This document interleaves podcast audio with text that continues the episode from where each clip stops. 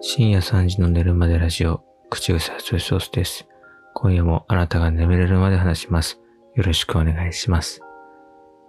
僕が愛してやまないコアラのマーチ、毎日一つ食べているんですけども、そのパッケージにですね、気になるコアラを見つけまして、お腹のところに赤いバツの印がついて、泣いているコアラがいたんですよ。これ何これと。あの愛くるしいコアラにね、お腹にバツで泣いていると。僕どう見てもこれ、傷のようなものなんですよね。絶対炎上する案件じゃんと思って。ロッテやったなと。だから、これ言わない方がいいのかなと思って。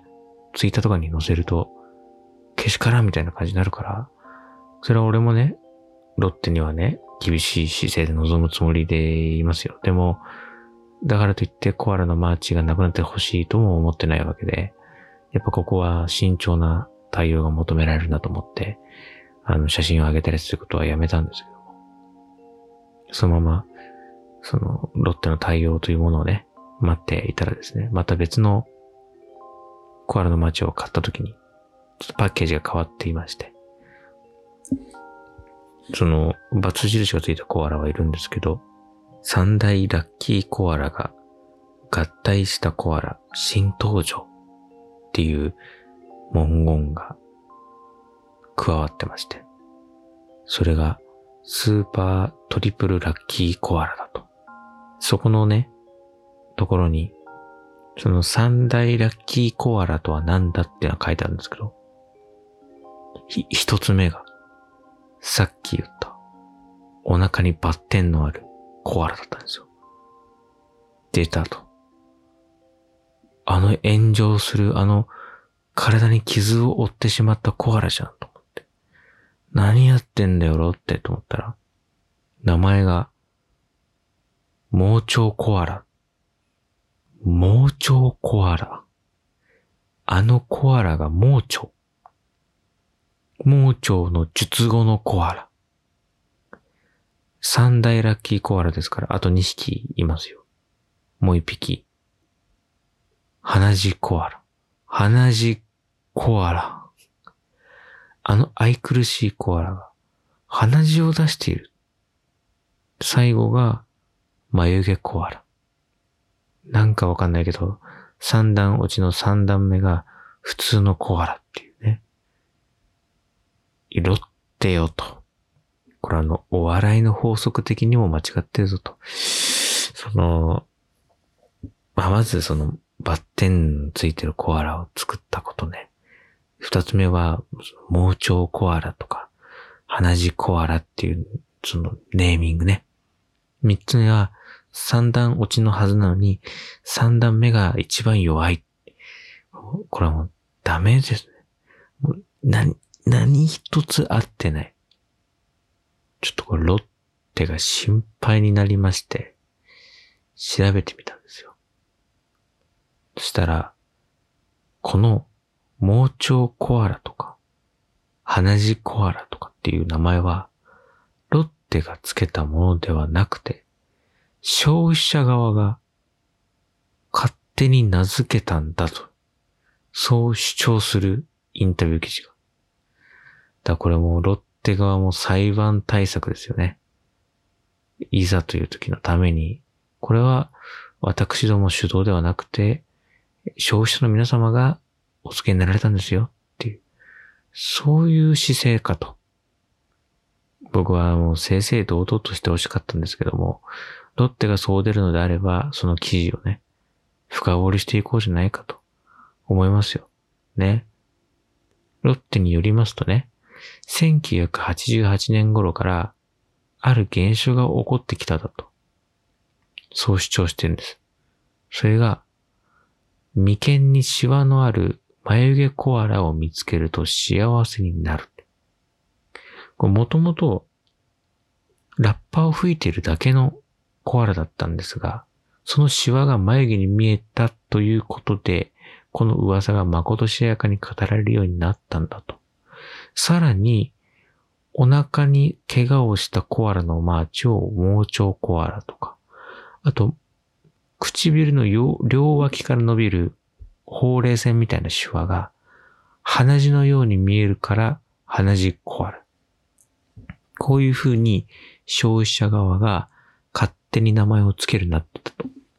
それまではコアラに名前を付けるみたいなことはしていなかったんだけど、眉毛コアラとか盲腸コアラっていうものが広がっていったことで、えー、この口コミというコミュニケーションでコアラのマーチブランドが広まっていってるってことを感じたロッテは、じゃあこれを今後やっていこうと、打ち出していこうってことで、キャラクターに商品価値をがあるってことに気づいたロッテが、そのコアラのマーチの絵柄の種類をどんどん増やす戦略を取ったと。で、えー、これ、2013年、10年ほど前の記事なんですけど、この時の時点ですでに485種類のコアラがいると。すごいですね。だから、その、消費者側がつけたのは、まあ、わかりましたよ。なんでそもそもお腹に怪我をしたコアラを作ったのっていう、そこが語られていないわけですよ。それを消費者が盲腸コアラってつけたんですよって。だから、お腹に怪我をさせる必要性はあったのかっていう意味がわからないんですよ。これの最初のその、ことの始まり全然想像がつかない。その、そうだ。お腹に怪我をさせよう。っていう、その会議。その会議出席したかったね。いや、ちょっと待ってくれと。これはもう俺が生まれる前の会議だけどね。いや、あんたたち、お腹に怪我させるっていうのは、え、ど、どういう戦略みたいな。全く、全くもって解決していないですけどね。いや、どういう戦略でこのコアラの街作ったの？っていうとね、もともとは、もともとはというとですよ。これがコアラの街が売られている1984年の3月より、さらに1年前、1983年の3月に、ロッテはもうすでに、中が空洞になっているビスケットを焼く技術っていうものを持ってたんですって。で、この空洞の中にチョコレートを入れるというだけでは、他の会社ですでに商品があって、目新しさに欠けると。何かないかってところに、コアラが日本にやってくるという情報をですね、独自ルートで事前にキャッチしていたと。いや、この、商品開発部の村尾さんっていう、当時のね、商品開発部の村尾さんっていう人がこれ言ってる。独自ルート。えー、どんなルートだと？そんなお菓子会社にコアラが来日する情報を仕入れるルートってどういうルートっていう。まあそう言ってるから信じましょうね。これはね、パンダブームのようなものが日本にも来ると。じゃあ、このコアラをモチーフにしたお菓子はどうだということを考えたんですって。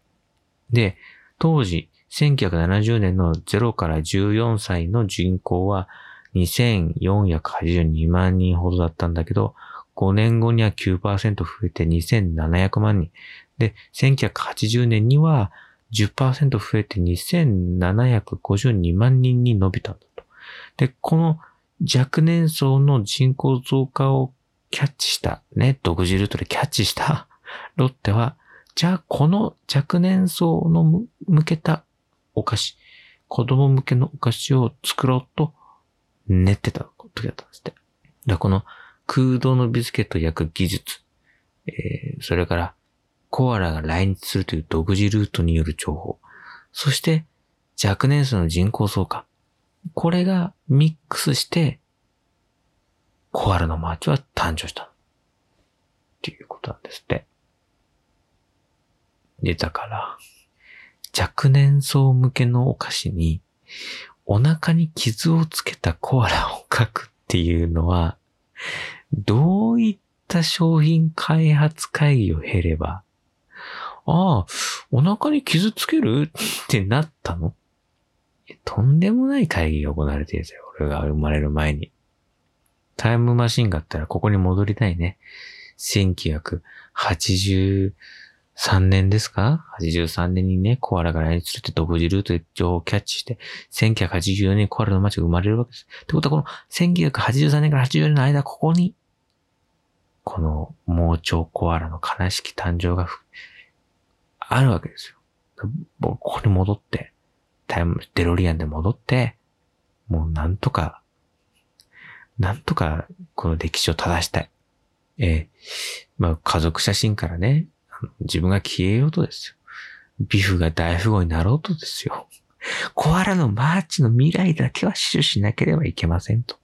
僕は思うんですよ。だから僕はデロリアに乗ったら、真っ先にこの時代に行って、コアラの街の開発者を胸ぐる掴んでガンガンやって、おい、何かが来てたかなっていう、そういうことをね、やって、コアラの街を救って、そして、この令和の時代になったら、コアラの街の絵柄の一つに、胸ぐらを掴んでどんどんやるコアラ。これを追加したいね。これを食うとね、嫌な上司がね、蒸発するっていう、そういう噂を立てていこう。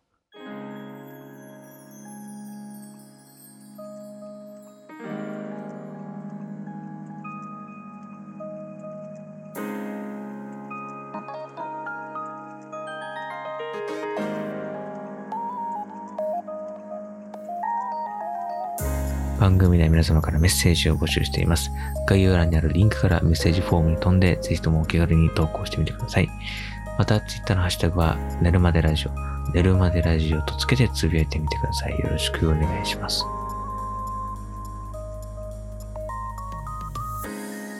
いやー、これね、コアラのマーチ、他にもね、いろいろな秘密があるらしくて、あの食感を出すために、プリントされた上面の生地、上面の生地が薄くて、下の面が厚くなっているんだそうです。で焼いて空洞ができた生地の下の方からミルクチョコレートを注射割りで、注射割りのような器具で注入するため、背面が割れないように厚くする必要があっただけでなく、噛んだ時によりサクサクした食感を出すために、このように厚めに差を出していると。注射針のような器具。ねで、次のね、コアラのマーチの新しい映画はね、注射を打っているコアラっていうことでね、いいんじゃないでしょうか。別に変な意味ではないです。注射、医療目的でね、注射を自分で自分の腕に打っているコアラっていう絵柄だったら、もうこれはもう幸せを訪れるんじゃないでしょうか。というわけで、今夜はこの辺です。皆さん、おやすみなさい。